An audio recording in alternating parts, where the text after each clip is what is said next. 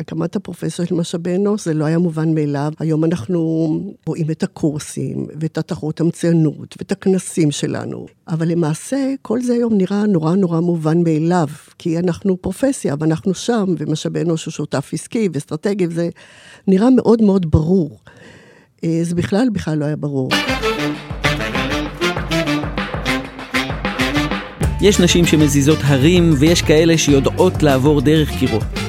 אלה שעושות את זה בעולם משאבי האנוש מובילות מהלכים חדשניים ופורצי דרך, שמצמיחים ומחזקים את הארגונים בהם הן פועלות.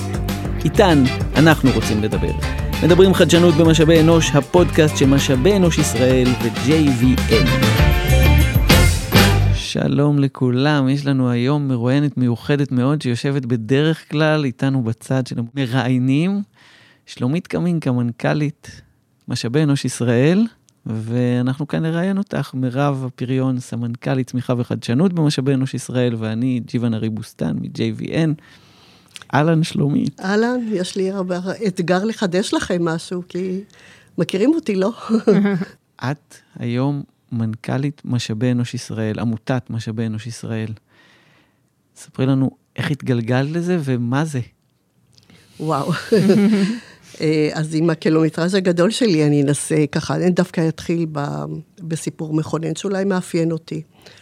בשנת 90 אה, אה, עברתי רעיון אצל חבר הנהלה בבנק הפועלים, התקבלתי לבנק הפועלים, וברעיונות חבר הנהלה שאל אותי בעצם, מה את רוצה לעשות בבנק הפועלים? ואני עם הרבה תום וחוצפה אמרתי, אני רוצה להזיז הרים. הוא הסתכל רגע, הוא נעשה חיוור, ואז הוא אמר לי בשקט, שלומית, שלא תגידי את זה באף רעיון, כי אצלנו בבנק אוהבים לחזור הביתה בשלום. ו- ו- ולמדתי משהו, למדתי שפשוט צריך להזיז הרים בלי לדבר על זה. ובלי להזכיר את זה, וזה מה שעשיתי, כי האתגר הכי גדול, בנק הפועלים, שהם אמרו לי, בואי תנסי להפוך את המנגנון למשאבי אנוש. האם זה לא להזיז הרים? זהו. אז מכאן זה... מים שקטים מזיזים ערים גדולים. אה, לא, לדבר, לא לקרוא לזה בשמות, mm-hmm. עוד אה, למשל, אה, באתי עם תוכנית עבודה של אני הולכת לבנות קריירה לעובדים. מי שמע על קריירה? מיד רצו להחזיר אותי לאקדמיה, ככה למגדל השן, אמרו, זה לא מילים שמדברים פה אצלנו. אבל עשיתי את זה בלי לקרוא לזה קריירה, אפרופו, להזיז ערים. אה, ואני אתחיל ככה קצת באבני דרך שככה היוו אה, אירועים מכוננים בחיי, שבעצם מעצבים את הזזת הערים שמאפיינת אותי עד עצם היום הזה. אז אה, בעצם עד גיל 30-31 הייתי באקדמיה. מגיל 6 עד תום הדוקטורט הייתי במערכת אקדמית. גם בצבא למדתי בערב. עשיתי תואר ראשון בערב. וגם ניסיתי וילדתי ילדים והמשכתי והייתי מרצה והייתי אסיסטנטית ובגיל 30-31 סיימתי את הדוקטורט וזה מה שהכרתי, הייתי דוקטורט חוקרת. דוקטורט במה? הדוקטורט שלי היה במדעי הניהול וההתנהגות, מדעי התנהגות והניהול, זה DSC, זה Doctor of Sciences בטכניון. וההתמחות שלי הייתה בניהול כוח אדם, קראו לזה אז, כן, ממש הייתי בין הראשונים בארץ שהיה להם תואר במקצוע הזה. ואני חשבתי ש... שאני אני מאוד טובה בזה, והצלחתי, וזה בסדר לי, חיים מצוינים. נקודת המפנה הייתה שאחרי הדוקטורט אני הרגשתי שאני צריכה לעשות משהו אחר, והייתה לי הזדמנות, פנה אליי אה, אה, מנהל אה, בית החולים רוטשילד של אז, בני ציון של היום, הוא הכיר אותי כי בתור סטודנטית, דוקטורנטית, עשיתי שם פרויקט הקמת משאבי אנוש בבית חולים. ואז הוא ניגש ואמר לי, נראה אותך אה, מקימה, נראה אותך עושה את זה. הרמתי את הכפפה וחשבתי שאני לא יכולה להתפתח עוד מעוד ספר ומעוד מחקר ומעוד הרצאה, אלא אני צריכה לעשות את זה. זה מקצוע שעושים אותו. והלכתי לשם, ועולמי השתנה. מה הכוונה הלכת לשם? הלכתי, התמנית כ... התמניתי כמנהלת משאבי אנוש קראו לזה בהתחלה מנהלת כוח אדם, תלוי בזמנים, אה, בבית חולים רוטשילד. ואפילו אני יכולה לספר לכם על, על המפגש הראשון, אני באתי מהטכניון, באתי עם תוכנית עבודה לחצי שנה הראשונה, שהסעיף הראשון היה לפתח מערכת הערכת עובדים לרופאים.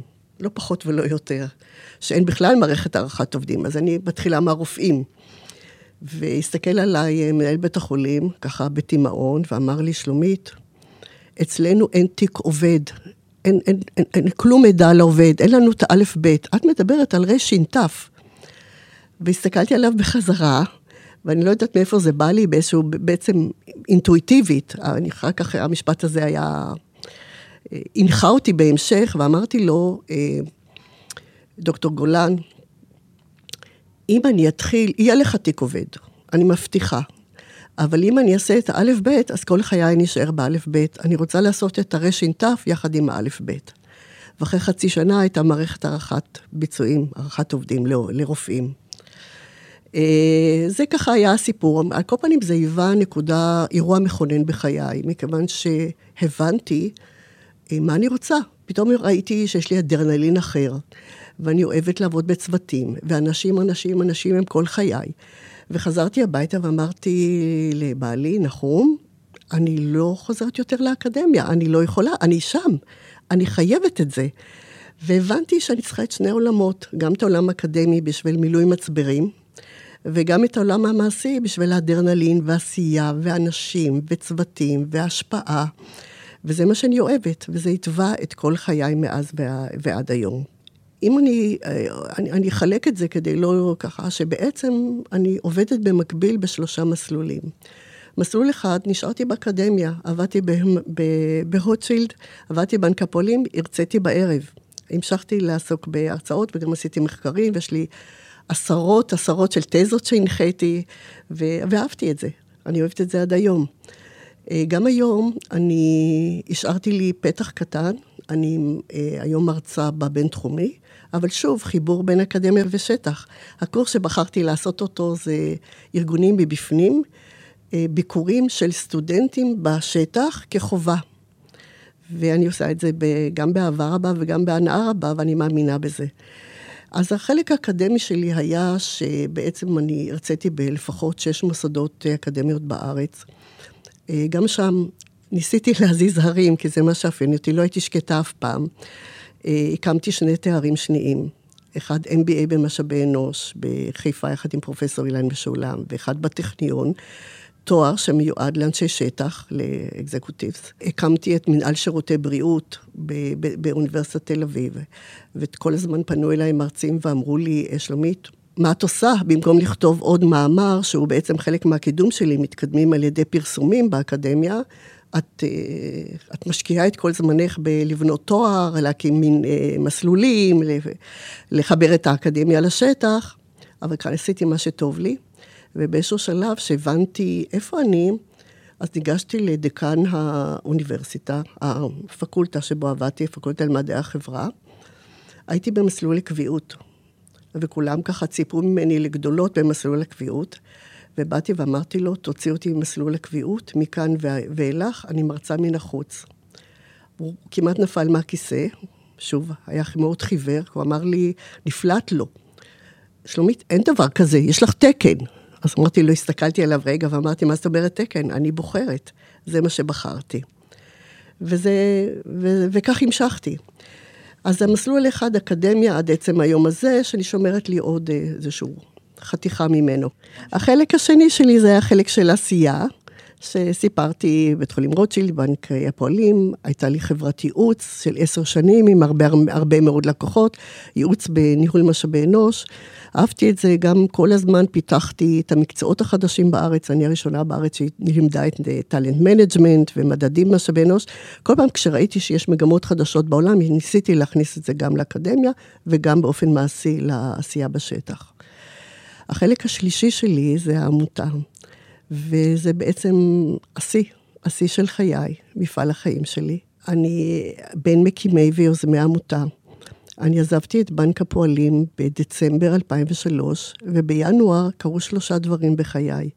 הוקמה עמותה, הוקמה חברת הייעוץ שלי, והוקם תואר שני במשאבי אנוש באוניברסיטת, בטכניון בהתחלה. ממש בהפרש של שבוע, שבועיים אחד מהשני.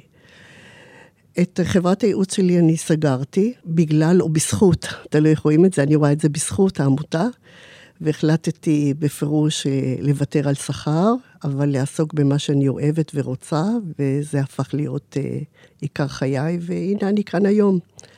אה, ממנכ"לת את העמותה, מאמינה בה. אז רגע, מה זה העמותה? מה עושה העמותה? המטרה הרשמית היא לקדם את המקצוע והעוסקים בו. וזה בעצם אולי אני אתחיל בדבר שאני, אני, שפחות יודעים עליו, שאני הכי, אני מאוד מאוד גאה בו, וזה הקמת פרופסיה בארץ. הקמת הפרופסיה של משאבי אנוש, זה לא היה מובן מאליו. אני רואה היום, היום אנחנו רואים את הקורסים, ואת התחרות המצוינות, ואת הכנסים שלנו, ואת הקבוצות עמיתים, ואת החונכות. אנחנו רואים הרבה הרבה מפעלים שאנחנו עושים בעמותה, עם הרבה חדשנות, אנחנו מנסים אה, והרבה צעידה קדימה.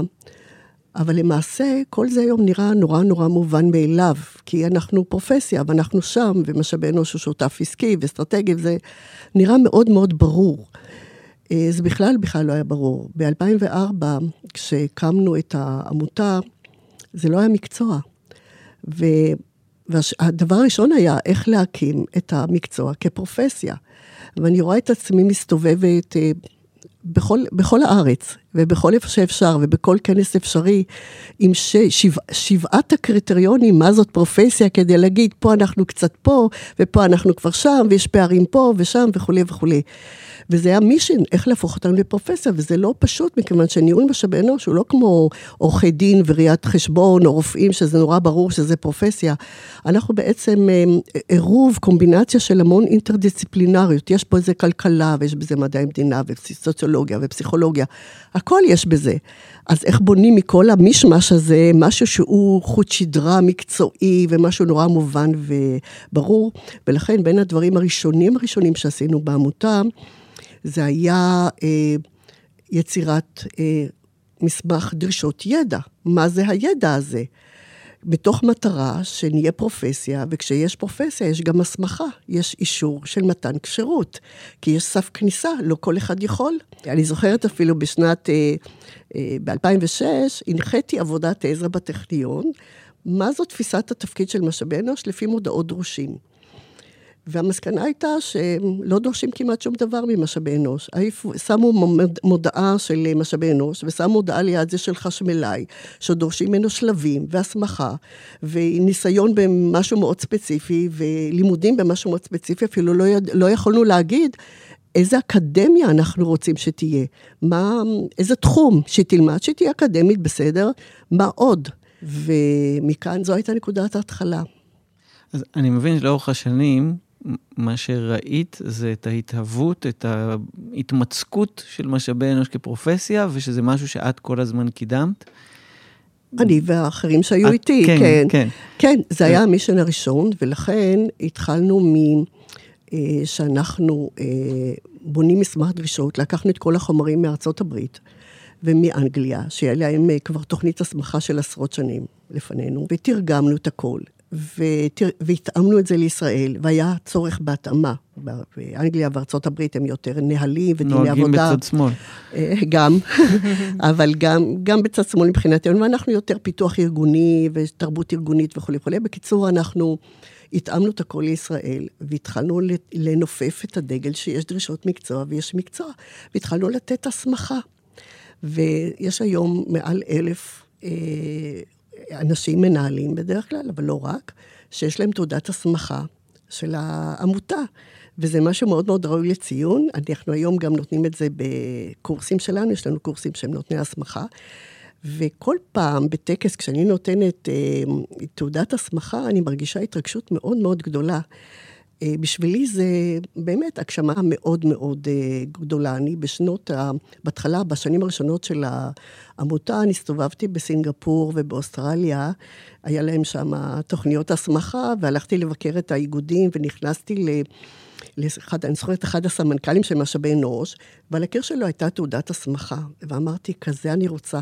אני רוצה שיהיה לי ואני רוצה שיהיה לאחרים, וזה נראה לי הכי, הכי, הכי שיא שאני יכולה לשאוף אליו. יש לך מבט על שהוא לא, יחסית נדיר, יש לך איזשהו מבט על על המקצוע לאורך טווח ארוך של שנים, מה עוד את יכולה להגיד שהשתנה בו הדברים? השתנה משהו מאוד מאוד רציני, שגם קשור לאחד הקשיים או האתגרים שלי אישי באופן אישי, המגדר. זה היה עולם של גברים. אני הייתי כל הזמן מסתובבת בעולם של גברים. בכנסים, המרצים, הפאנלים, היו גברים. היו נשים, אנשים היו מתאמות משאבי אנוש, רכזות משאבי אנוש, פקידות משאבי אנוש בכל השמות, היה הרבה נשים. הם היו תמיד במעמד זוטר, והמנכ"לים היו גברים. הסמנכ"לים. הסמנכ"לים, סליחה. הסמנכ"לים, גם, גם המנכ"לים, אבל גם הסמנכ"לים היו גברים. וזה היה עולם אחר לגמרי, הצבע היה אחר לגמרי. וכאן, אני חושבת שזה אחד המקצועות שתקרת הזכוכית נפקעה בצורה מוחלטת, היום למעלה מ-95 אחוז הם נשים. אני מרגישה שינוי גם במהות ובאופי, בצבע. אני כן מרגישה קצת שינוי, ואני מאוד שמחה, אני חושבת שיש הרבה יצירתיות, יש תפיסת תפקיד, זה לא בגלל רק שזה נשים, אבל uh, העולם הזה נעשה, הוא שייך קצת לכל המהפכה שעברו נשים, שמהפוטנ... ש... שבעצם הפוטנציאל בא לידי מימוש, ו... והם הגיעו לשם. ואני חושבת שהיום כשאנחנו רואים את כל קהלי הנשים, ואנחנו קצת צוחקים על זה בינינו, אנשים לא מבינים שבטווח שנים מאוד מאוד קצר חל המהפך הזה. מעבר לזה שהיום, אה, אחד, לא מדברים על פרופסיה. אני, אני חושבת, מירב ואני היינו באחד הסיורים אצל סמנכ"לית משאבי אנוש באחד הארגונים, והיא הייתה תלמידה שלי בתואר השני, הסתכלה עליי רגע ואמרה, שלומית, אנחנו פרופסיה? ופתאום נעמדתי, רגע, אנחנו בכלל לא, לא משתמשים במילה פרופסיה.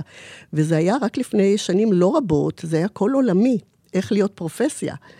ובעיניי זה אחד הדברים, אם אתה שואל מה השינויים, אני... כי היום זה, את אומרת זה מובן מאליו ולא צריך לדבר את זה. זה לא צריך בכלל להגיד את זה. כן, זה, ברור. זה, זה בכלל זה ברור. אני לא צריכה לנפנף במסמך הדרישות הידע. ואולי אחד הדברים היותר יפים שקרו, וזה החלק שלי של הקשר בין אקדמיה ושטח, שאנחנו, עמותה היום מסמיכה תוכניות לימוד באקדמיה. ואם היו פעם שלוש תוכניות לימוד בערך, היום יש אה, מעל עשרים תוכניות לימוד שהן אה, מכשירות לניהול משאבי אנוש, ושוב, זה שוב החלק שמאוד מאוד צמח. והיום אוניברסיטאות ומכללות פונות לעמותה ומבקשות אישור ואנחנו חודרים ומעמיקים בתוך הסילבוס ובתוך המרצים, ומוסיפים להם קורסים חדשניים, ומוסיפים להם חומר חדשני, והם רוצים להיות אה, מוכרים לצורכי הסמכה על ידי עמותה, והיום כמעט סיימנו את כל הארץ. אתה מדבר על שינויים, אז היום אנחנו דרגים לדור הבא. לבוגרים שיוצאים לתוך השטח הזה, ואני לא חושבת שהרבה אנשים יודעים ש-21 פקולטות בכל הארץ מוכרות על ידי העמותה לצורכי הסמכה. וזה התשתיות, זה אבן הפינה, זה, ה, זה על זה נבנה, נבנה, נבנים כל הקורסים והפעילויות והחדשנות. זה העיקר. עם כל העשייה המדהימה הזו, שאני נפלה בחלקי הזכות ככה בשנים האחרונות להיות חלק ממנה, אבל אני כל פעם אה, ממש אה, מתרגשת מכל העצמה של העשייה הזו. את יכולה לספר, את קצת ציינת, אבל עוד קצת לגבי האתגרים המרכזיים, אה, שככה... מעבר לאתגרים בהם. המקצועיים, שזה לא קל להזיז הרים, אז יש כל אחד, הרבה עושים את זה, אז יודעים. אבל דווקא הקושי העיקרי שאני, שלי, זה היה ברמה האישית. זה היה האיזון בין החיים המשפחתיים שלי, האישיים שלי, ובין העבודה. וגם זה לא היה כל כך פשוט יחסית כמו היום. היום רואים, מדברים על זה, זה הכל בגלוי, זה לא היה גלוי. אני הייתי בעולם של גברים. המחמאה הכי יפה שקיבלתי זה היה, אה, תראו אותה, את הקטנה הזאת היא גבר. עם זה באתי הביתה, גאה מאוד, אני גבר. אה, אני הייתי אימא, אני עדיין אימא. אני אם לארבעה, יש לי 11 נכדים, והאימהות היא הדבר הראשון בחיי. בבנק הפועלים עשיתי עבודה על המקום של הנשים ב... בתוך מקצועות הניהול. וראיתי, היה לנו תוכנית של אה, פוטנציאל ניהולי. בתוך קבוצות הפוטנציאל ניהולי היו 60 אחוז נשים ו-40 אחוז גברים. במינויים היו 80 אחוז גברים ו-20 אחוז נשים. ושאלתי את מנהלי המחלקות, מה זה הדבר הזה? הפוטנציאל עצום. הם איתרו אותם כבעלות פוטנציאל לניהול, ולא. אז הם אמרו, הן לא רוצות. הן לא רוצות בגלל ה, ה, ה, הפחד, האובדן של... ש, של צד המשפחה. ש, כן, של צד המשפחה. שעליו אני מאוד נאבקתי. אגב, אצלי בקריירה שלי היו שנים שלא הלכתי לעבוד בשטח, כי היו לי ילדים קטנים, ואז הייתי יותר באקדמיה, ניווטתי. בחרתי, אבל בעצם היום, בגיל הרבה יותר צעיר ממה שאני עשיתי את זה ונכנסתי לשטח, עושים את זה כל הזמן, כי, כי יש אפשרות, כי יש חיים יותר גמישים, כי זה מדובר, כי זה, כי זה שיח, כי יש להם פוטנציאל, וברגע שהפוטנציאל הזה קצת נפתח, אני ראיתי שכאילו כל ה...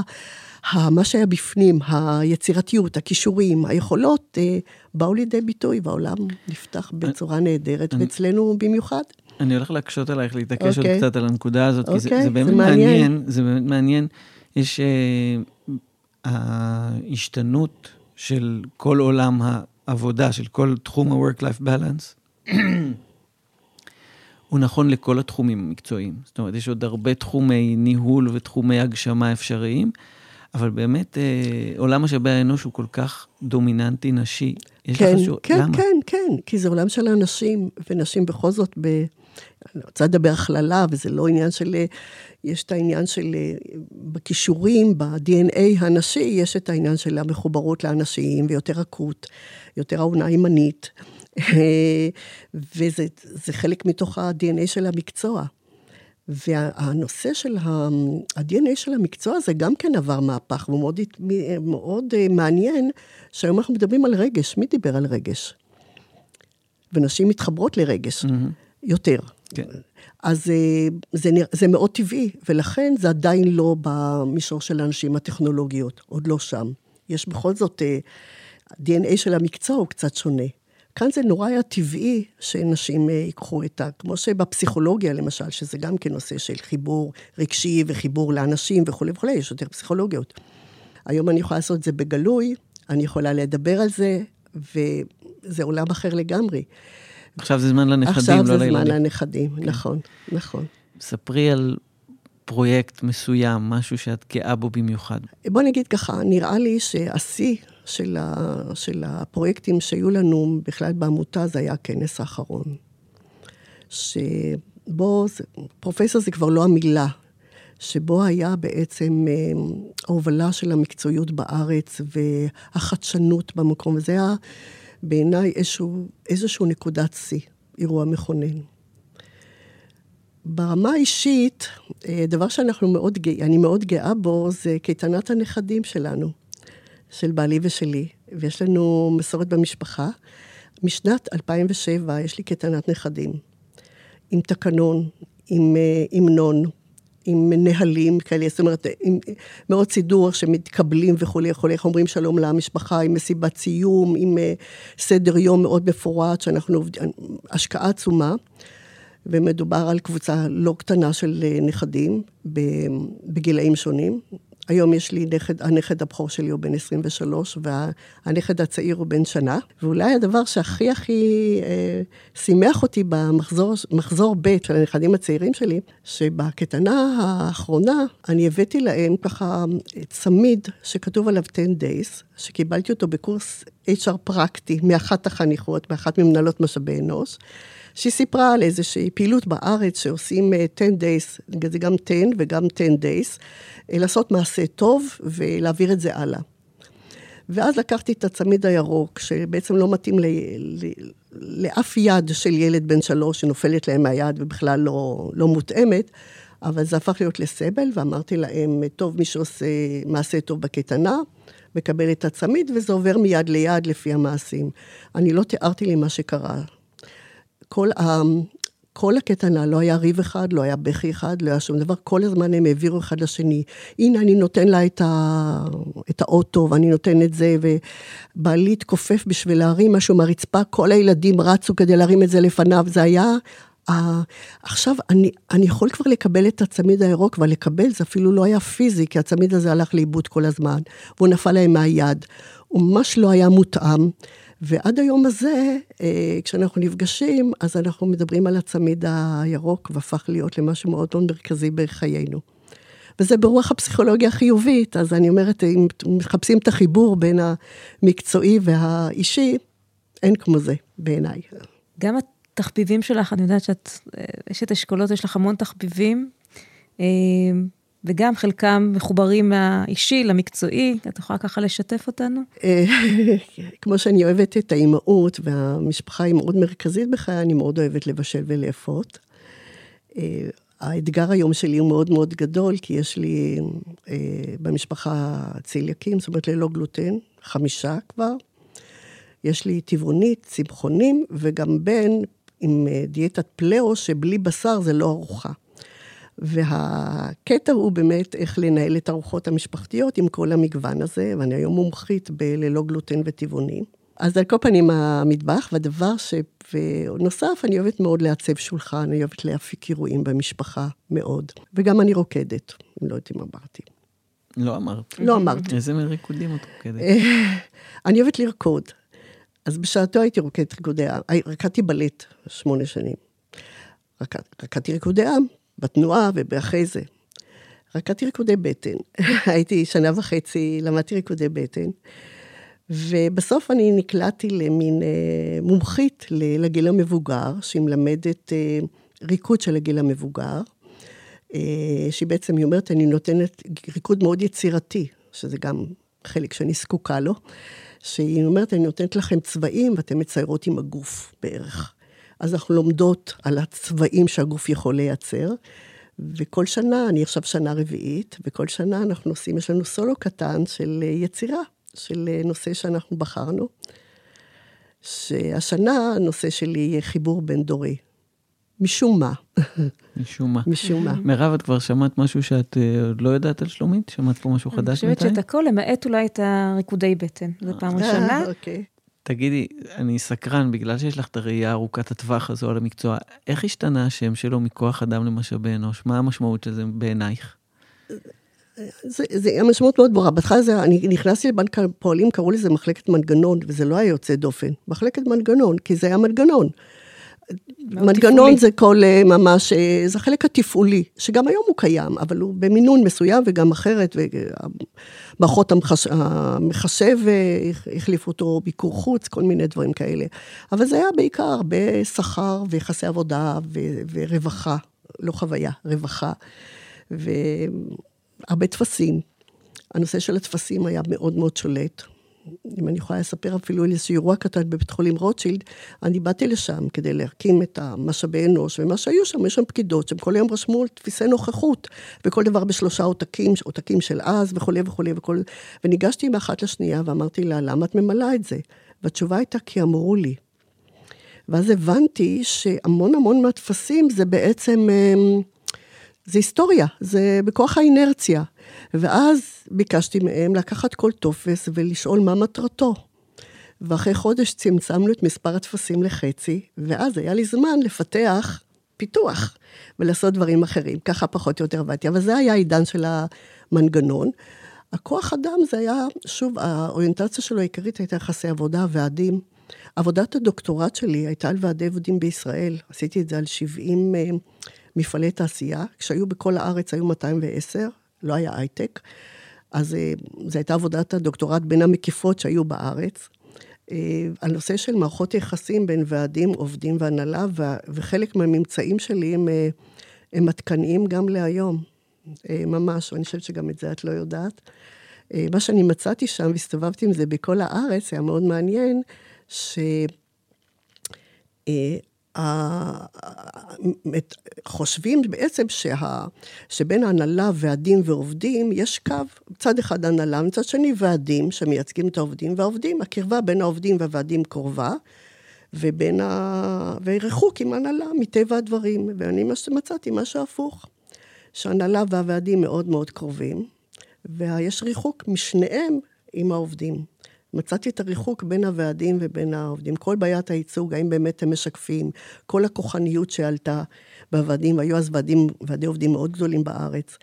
אה, וכל הנושא הזה, זה היה מאוד חידוש, פורסם גם הרבה בעיתונות, והסתובבתי עם הרצאות בכל הארץ, ואני גם היום רואה את זה, את כל הנושא של... אה,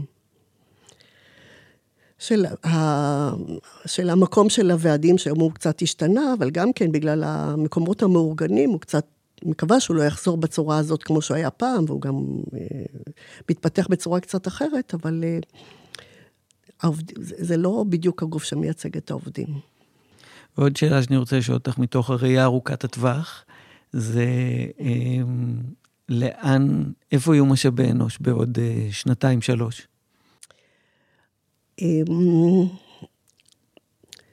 אמ, קודם כל, יש היום מגמה שהיא מאוד מאוד משמחת אותי, כי המגמה של התפתחות הטכנולוגית היא נפלאה, אבל יש בה גם את הסיכונים. אחד הסיכונים שאני רואה זה הנושא של הרובוט, הרובוטיקה שנכנסת לתוך העולם הזה, וקשה לי מאוד לתאר איך שיחת שימוע או איך אה, שיחת משוב יכולה להתנהל על ידי אה, רובוט. והמחשבות על האיזון בין הדברים מאוד מעסיקה אותי. מה שמאוד מרגיע אותי, זה ההתפתחות של השנתיים, שלוש האחרונים, לא יותר, שכל הנושא של הרגש חדר לתוך עולם העבודה בצורה כזאת שמדברים על תשוקה לעבודה, פסיכולוגיה חיובית, קהילה שיש בה אינטימיות, אה, חוויית עובד שהיא כולה רגש. ולדבר על רגש זה לא בושה, זה לא חולשה, זה גאווה לדבר על רגש של אדם, כל הפרסונליזציה הרגשית.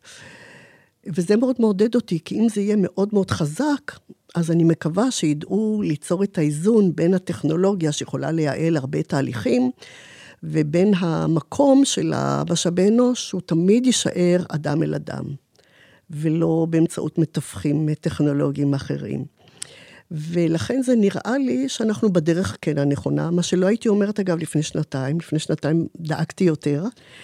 דווקא מעניין אותי יותר לראות, וזה נראה פרדוקסלי, שמשתמשים באמצעים טכנולוגיים כדי לייעל את הפעילות הרגשית.